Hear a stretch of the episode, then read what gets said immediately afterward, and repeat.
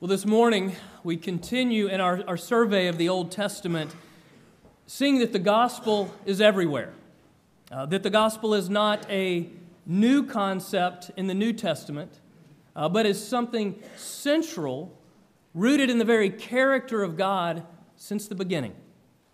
And this is our second and final week in the book of Exodus. Now, there are a lot of important books out there. Uh, many of you have books on your shelves that you reference from time to time. Uh, they hold particular uh, chapters that you need to go to, relevant for particular situations. And so you open the books, you, you scan the table of contents to find what you need. For example, Thanksgiving weekend comes along, you grab a cookbook, you scan the table of contents, preparation of a turkey dinner. Maybe it's a, a computer book, uh, the installation of software. Uh, maybe it's a driving book, The Parallel Parking of a Car. Yeah, which some of you need to read. a medical book, removal of a kidney, a dental book, removal of a tooth, a dating book, the removal of a heart, and the list goes on and on.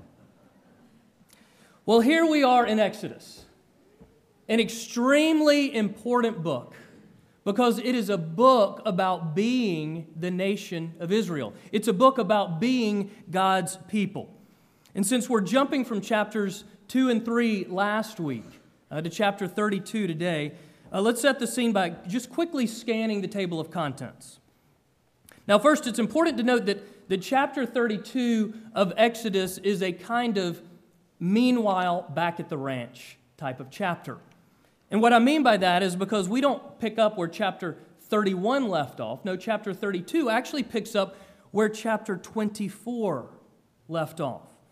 Because you see, back in chapter 24, we, we saw the confirmation of the covenant, God's covenant with his people. Uh, in many ways, the, the wedding day of Israel with her God. And then we, we left that chapter with the people of Israel at the foot of the mountain. But with Moses going to the top of Mount Sinai for 40 days and 40 nights, Moses to be with God. Now, they had already been given the Ten Commandments back in chapter 20, but they had not yet been written in stone. And that is what is happening in part at the top of the mountain.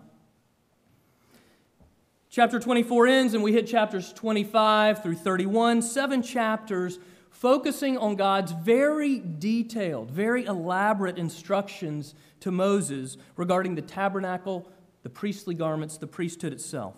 And again, all of this is taking place at the top of the mountain. So the question is, when we get to chapter 32, is what have the Israelites been doing during all this time?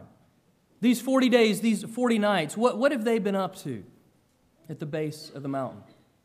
Now, remember, God has just delivered Israel from a life of slavery, just freed her.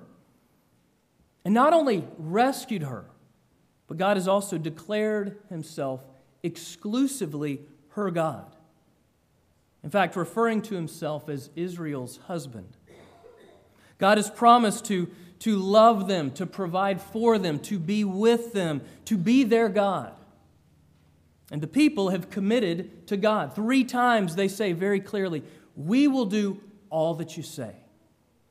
They have committed to love God through exclusive worship, faithful obedience. But then we read chapter 32, and we see the people's disloyalty in the face of God's deliverance. And so that brings us to our text this morning, Exodus chapter 32. If you're using the Pew Bible, it's found on page 72. But let's take a moment to pray before we hear God's word. We look to you this morning, the God of deliverance. We thank you for your grace to us. And we pray that in that grace you would once again Open our hearts to the beauties of the gospel, the glories of the gospel of Christ. That you would open us to your word, that you would open your word to us. And in doing so, that you would change us. And we ask it in Jesus' name. Amen. Well, as you can see, this is a, a rather long passage. And so, what I'm going to do is actually read select verses from that, and so that you don't get lost as I skip around a few times, I first invite you to listen, to just hear. It'll take a, a few minutes to read through, but just listen because it, it's a story. And the hope is, is that you can enter into this story. And then throughout the sermon, I'll, I'll refer you back to specific parts in this passage. But for now, I invite you to hear the word of God from Exodus 32. When the people saw that Moses was so long in coming down from the mountain, they gathered around Aaron and said, Come, make us gods who will go before us. As for this fellow Moses who brought us up out of Egypt, we don't know what has happened to him. Aaron answered them, Take off the gold earrings that your wives, your sons, and your daughters are wearing, and bring them to me. He took what they handed him and made it into an idol cast in the shape of a calf, fashioning it with a tool. Then they said, These are your gods, O Israel, who brought you up out of Egypt. When Aaron saw this, he built an altar in front of the calf and announced, Tomorrow there will be a festival to the Lord. So the next day, the people rose early and sacrificed burnt offerings and presented fellowship offerings. Then they sat down to eat and drink and rose up to play. Then, back at the top of the mountain, the Lord said to Moses, Go down, because your people, whom you brought up out of the land of Egypt, have become corrupt. They have been quick to turn away from what I commanded them and have made themselves an idol cast in the shape of a calf. They have bowed down to it and sacrificed to it and have said, These are your gods, O Israel, who brought you up out of Egypt. I have seen these people, and they are a stiff necked people. Now leave me alone so that my anger may burn against them and that I may destroy them. Then I will make you into a great nation. But Moses sought the favor of the Lord his God. O Lord, he said, why should your anger burn against your people, whom you brought up out of the land of Egypt with great power and a mighty hand? Why should the Egyptians say, It was with evil intent that he brought them out, to kill them in the mountains and to wipe them off the face of the earth? Turn from your fierce anger, Lord. Relent and do not bring disaster on your people. Remember your servants Abraham, Isaac, and Israel, to whom you swore by your own self, I will make your descendants as numerous as the stars in the sky, and I will give your descendants all this land I promised them, and it will be their inheritance forever. Then the Lord relented and did not bring on his people the disaster he had threatened. So Moses turned and went down the mountain with the two tablets of the testimony in his hands. They were inscribed on both sides, front and back. The tablets were the work of God. The writing was the writing of God engraved on the tablets. Now, when Moses approached the camp and saw the calf and the dancing, his anger burned, and he threw the tablets out of his hands, breaking them to pieces at the foot of the mountain. And he took the calf that they had made and burned it in the fire. Then he ground it to powder, scattered it on the water, and made the Israelites drink it. He said to Aaron, What did these people do to you that you led them into such great sin? Aaron answered, Do not be angry with me, my Lord. You know how prone these people are to evil. They said to me, Make us gods who will go before us. So I told them, Whoever has any gold jewelry, take it off. Then they gave me the gold, I threw it into the fire, and out came this calf. Moses saw that the people were running wild and that Aaron had let them get out of control and so become a laughing stock to their enemies. So Moses stood at the entrance to the camp and said, Whoever is for the Lord, come to me. And all the Levites rallied to him. Then Moses said to the Levites, This is what the Lord, the God of Israel, says Each man strap a sword to his side, go back and forth through the camp from one end to the other, each killing his brother and friend and neighbor. The Levites did as Moses commanded, and that day about 3,000 of the Israelites died. Then Moses said to the Levites, You have been set apart to the Lord today, for you are against your own sons and brothers, and he has blessed you this day. The next day, Moses said to the people, You have committed a great sin, but I, I will go up to the Lord. Perhaps I can make atonement for your sin. So Moses went back up to the Lord and said, Oh, what a great sin these people have committed! They have made themselves gods of gold. But now, Lord, please forgive their sin. But if not, then blot me out of the book you have written. The Lord replied to Moses, Whoever has sinned against me, I will blot out of my book. Now go, lead the people to the place I spoke of and my angel will go before you. However, when the time comes for me to punish, I will punish them for their sin. And the Lord struck the people with a plague because of what they had done with the calf that Aaron had made. And this is the Word of God. So, a weighty passage for sure. And I warn you that this is thus a weighty sermon uh, where we will be dealing with both the weight of sin, but also the weight of God's amazing grace. And so today we're going to consider three things Israel's infidelity, God's holiness, and God's grace. So, infidelity, holiness, and grace. And we'll start with infidelity. If you're taking notes, this is verses 1 to 6 21 to 25. Now, again, God and Israel, they have had their wedding day. The covenant has been sealed, has been confirmed back in chapter 24. And then here, chapter 32. Meanwhile, back at the ranch, the Israelites have broken covenant. They have become covenant breakers. In other words, disloyalty, infidelity verses 1 to 6, we see some of the people demand Aaron, make us gods who will lead us. And so Aaron collects gold from them. He makes an idol in the form of a calf. The people declare that this idol represents their gods, plural, who rescued them. Aaron then leads the people in worship of the golden calf, and the people celebrate.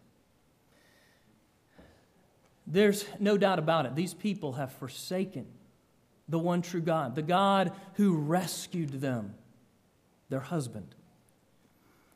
And think about this for a moment. They created a golden calf. Where did they get the gold for this idol? Because these were slave people, they owned nothing. Where did they get gold?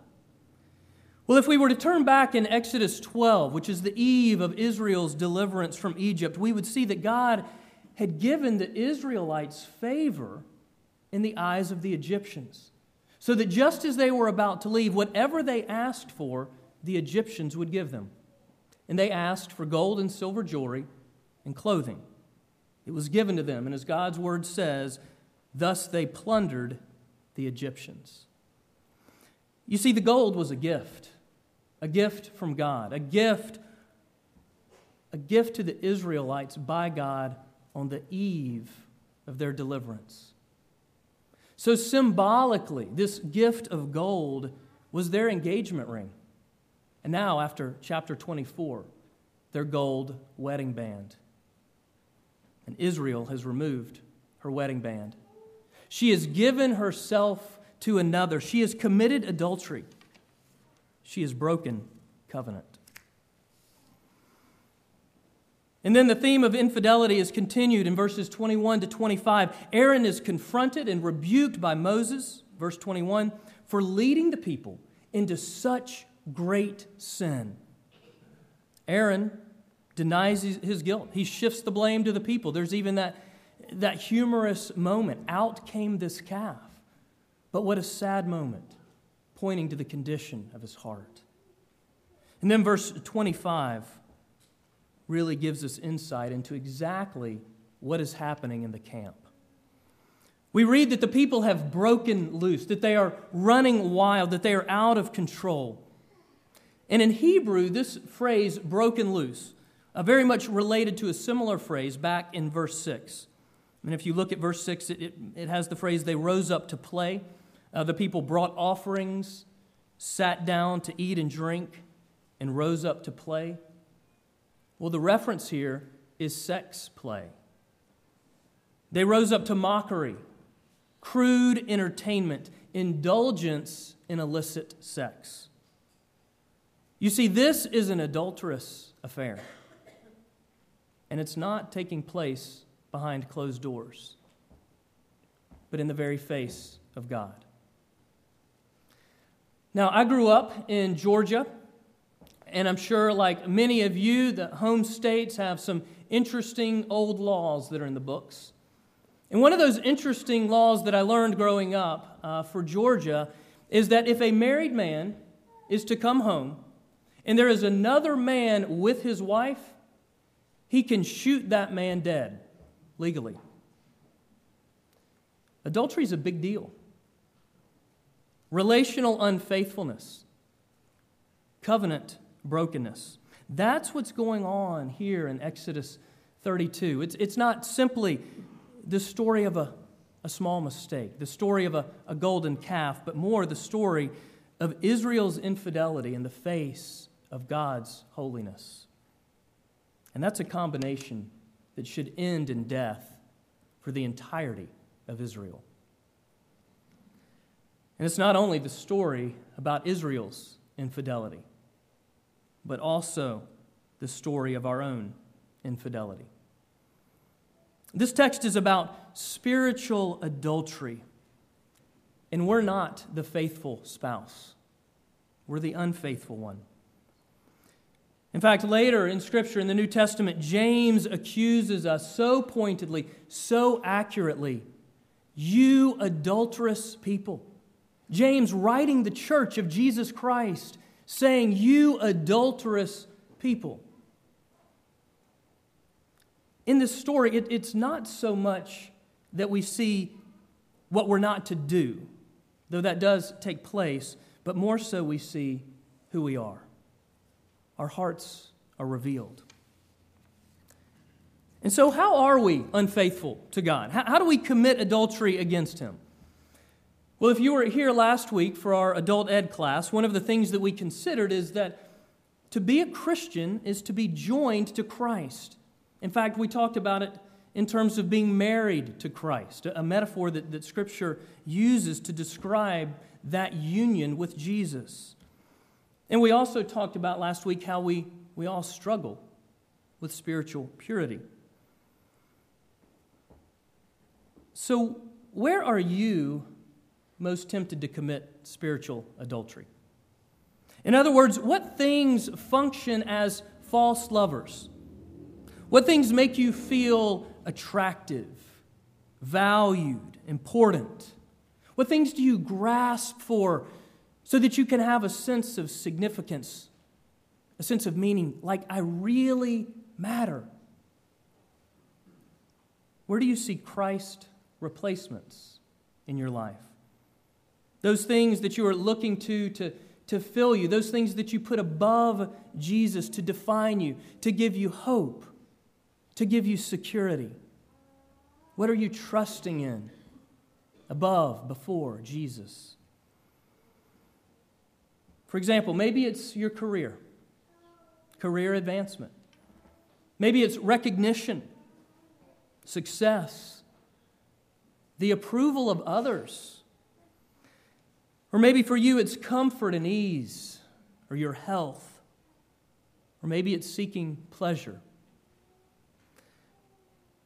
Could be that you hold on to a respected family, trophy kids or even spiritual maturity as a Christ replacement. Or so often for us in the PCA, theological knowledge, doctrinal accuracy. Now, not that these are bad things, many good things, but have they become ultimate things for us above Jesus?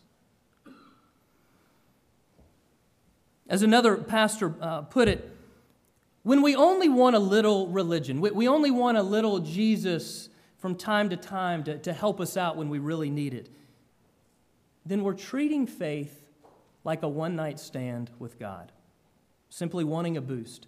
But there's no abiding commitment. And so we quickly turn to other lovers. And when we do that, those of us in Christ have removed our wedding band. We've given ourselves to another. We have committed adultery. We have broken covenant. Do you feel the weight? The weight of our sin. Well, it gets weightier. Let's move on to holiness. From our infidelity to God's holiness. We'll be in verses 7 to 10, 15 to 20, 26 to 29. Now, the, the word holy is it's a complex word, but simply put, it means set apart, distinct, that which is, which is other. And because of this otherness, it, often inspires uh, fear and trembling, awe.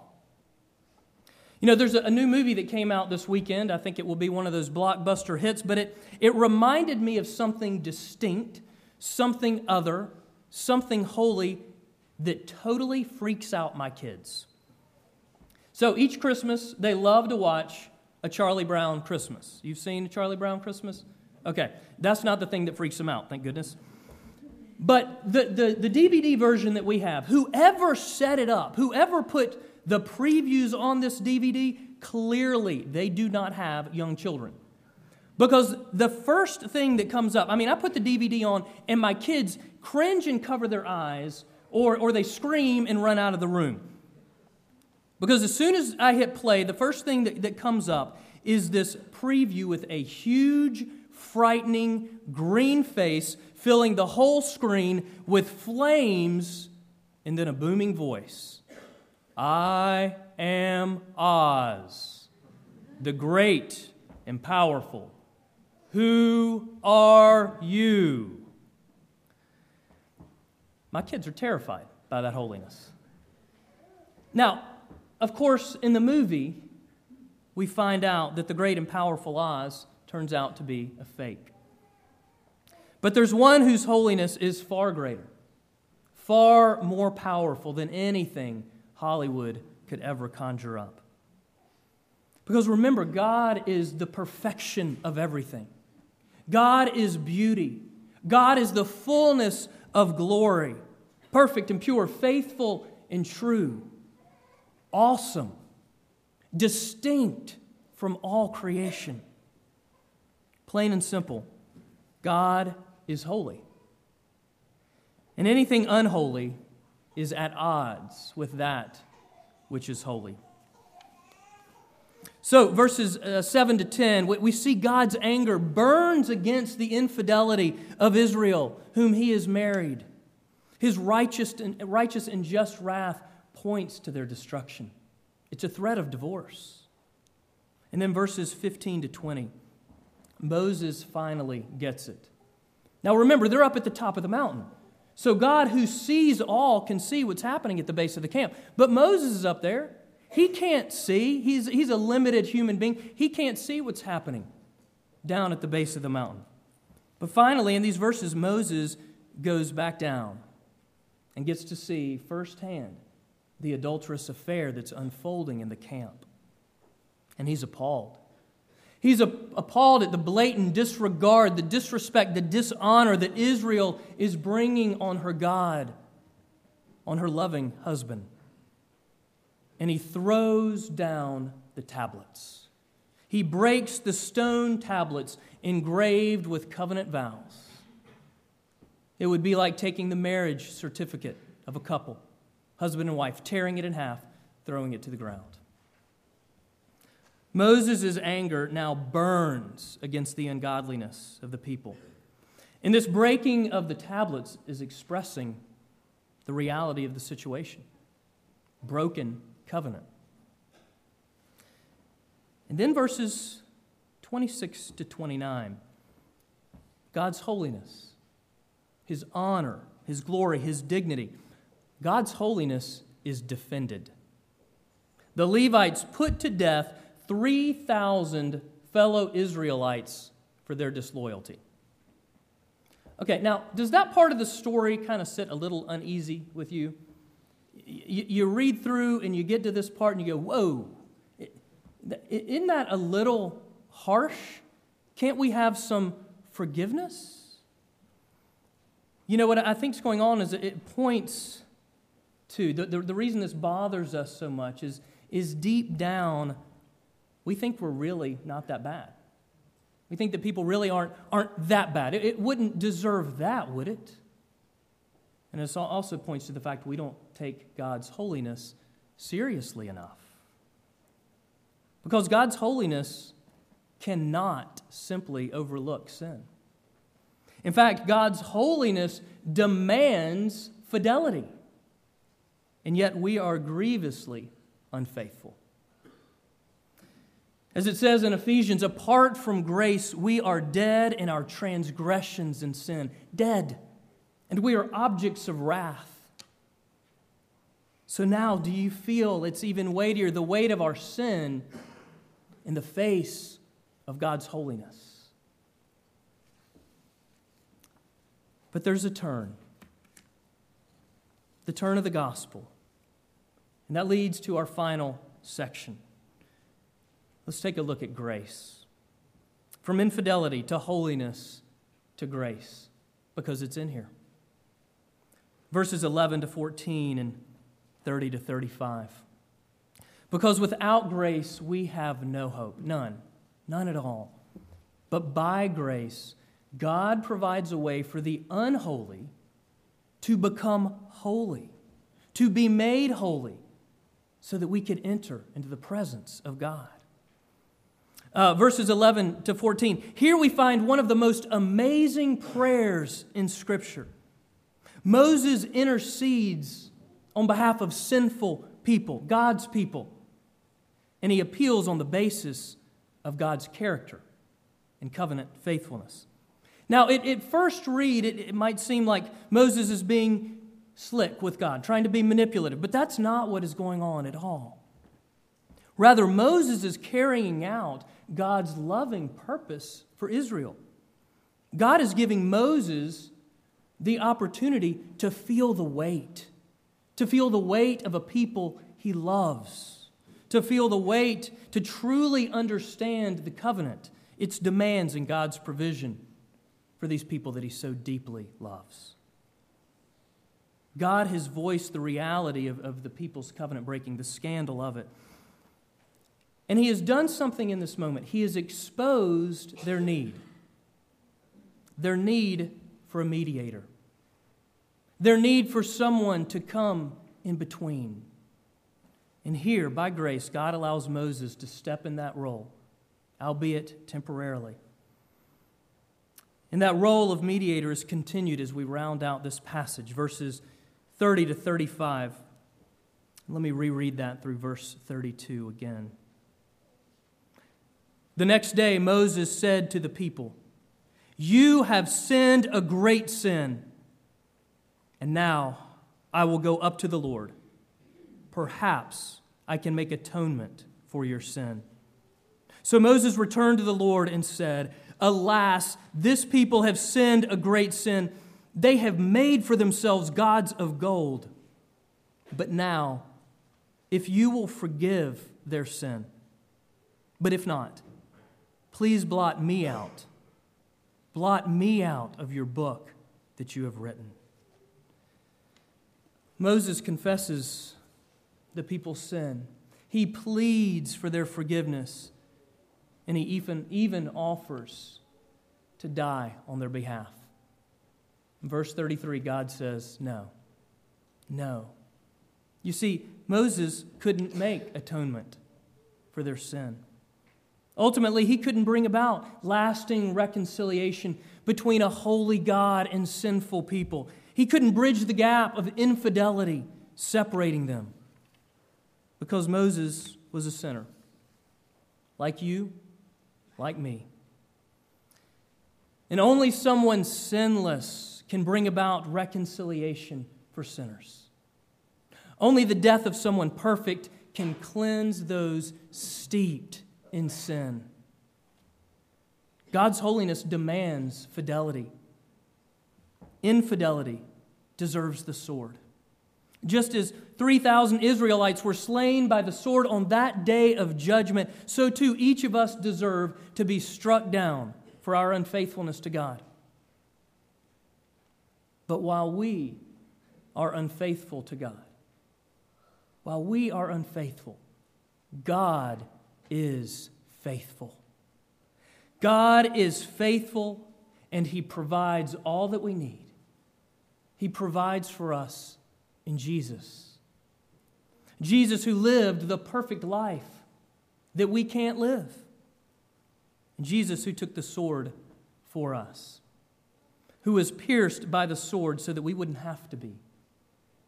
He was pierced for our transgressions, and by his wounds we are healed.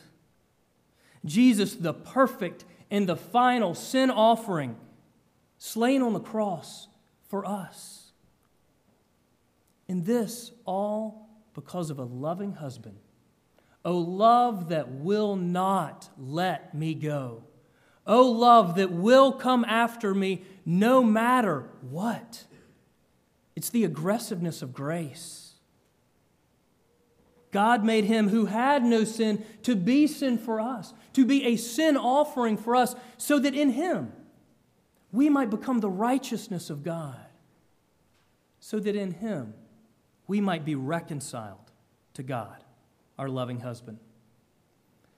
God's holiness demands fidelity, and he provides a way for those demands to be met. Now, in doing so, he doesn't lower his standards, he doesn't compromise his holiness so that we can be reconciled to him. No, he doesn't do that. Rather, God raises us up. We sang about it earlier. God raises us up by grace into the fidelity that he demands. God raises us up into the fidelity of Jesus. You see, not only does God's holiness demand fidelity, but also God's grace provides it. God's grace provides all that we need. That's the gospel. Plain and simple. The demand for perfection, God's provision for it, and all that we need in Jesus. And the gospel is, it's not new news, but it's always good news.